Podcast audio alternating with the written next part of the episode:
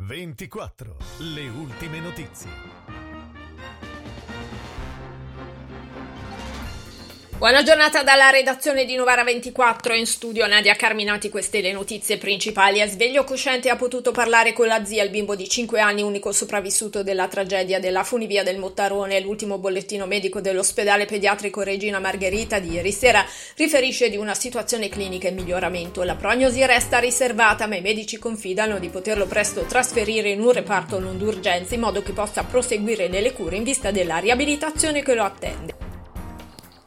Si terrà domattina dalle ore 9 in carcere davanti al giudice Donatella Banci Buonamici l'udienza di convalida del fermo disposto dalla Procura nei confronti dei tre indagati per la tragedia della funivia di Stresa, Luigi Nerini, Enrico Perocchio e Gabriele Tadini. I tre sono in carcere dall'alba di mercoledì per il reato di rimozione dolosa di cautele contro gli infortuni sul lavoro che viene contestato loro insieme all'omicidio colposo plurimo e alle lesioni colpose gravissime.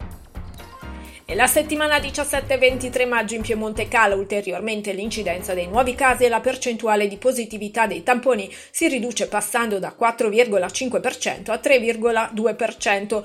L'RT puntuale calcolato sulla data di inizio sintomi scende da 0,79 a 0,70. Comincia il conto alla rovescia per entrare ufficialmente in zona bianca.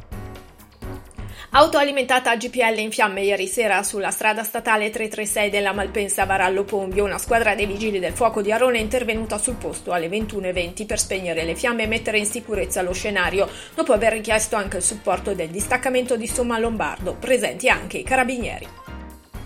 Radicare la presenza delle multinazionali, creare un ambiente favorevole alla fidelizzazione delle imprese a capitale estero che già investono in Piemonte e attrarre nuovi investitori stranieri. Con questo obiettivo è stato siglato il protocollo d'intesa per il consolidamento e l'attrazione degli investimenti esteri fra Regione Piemonte e Confindustria Nazionale e Confindustria Piemonte.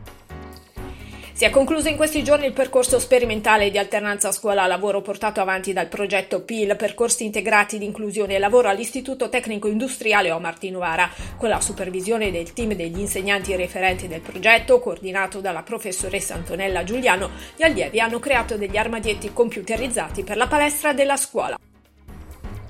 Sarà una festa della Repubblica particolare, quella in programma nel comune di Nebbiuno che ha scelto di festeggiare la ricorrenza con un'iniziativa ambientale. Si terrà infatti il 2 giugno la giornata ecologica, appuntamento dalle 8.30 alle 12.30 con ritrovo al capannone della protezione civile in località Madonna della Neve. Ed è tutto appuntamento alla prossima edizione.